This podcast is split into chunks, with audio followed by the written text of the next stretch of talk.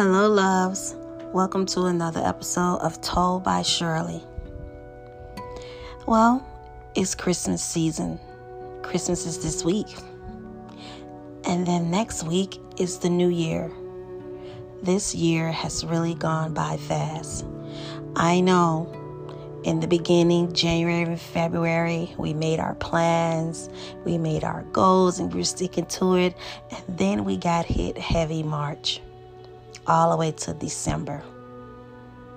Yes, I know the pandemic has took a toll. The quarantine has took a, a toll on people. Some people have lost their loved ones due to COVID 19. And through it all, God is still with us. My heart goes out to the family who has lost loved ones. And my heart goes out to families who still can't see their loved ones. To touch them, to hug them, to smile at them, to laugh at their corny jokes. This year has taught a great deal of what is important in our lives. It taught us that family is love and love is of God. It taught us to draw closer to God. It taught us to be prayerful. And it also taught us to draw near to God and trust Him more.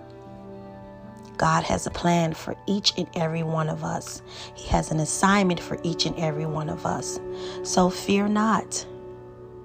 Fear not.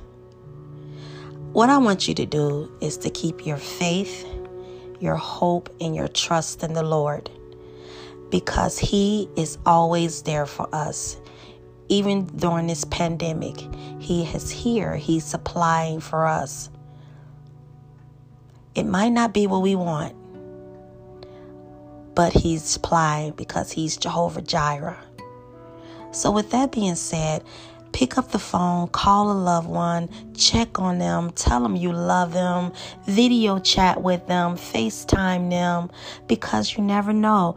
Just by them seeing your face and hearing your voice can warm their heart. Absence makes the heart grow fonder, but we don't want to be out of absent. We don't want to be absent.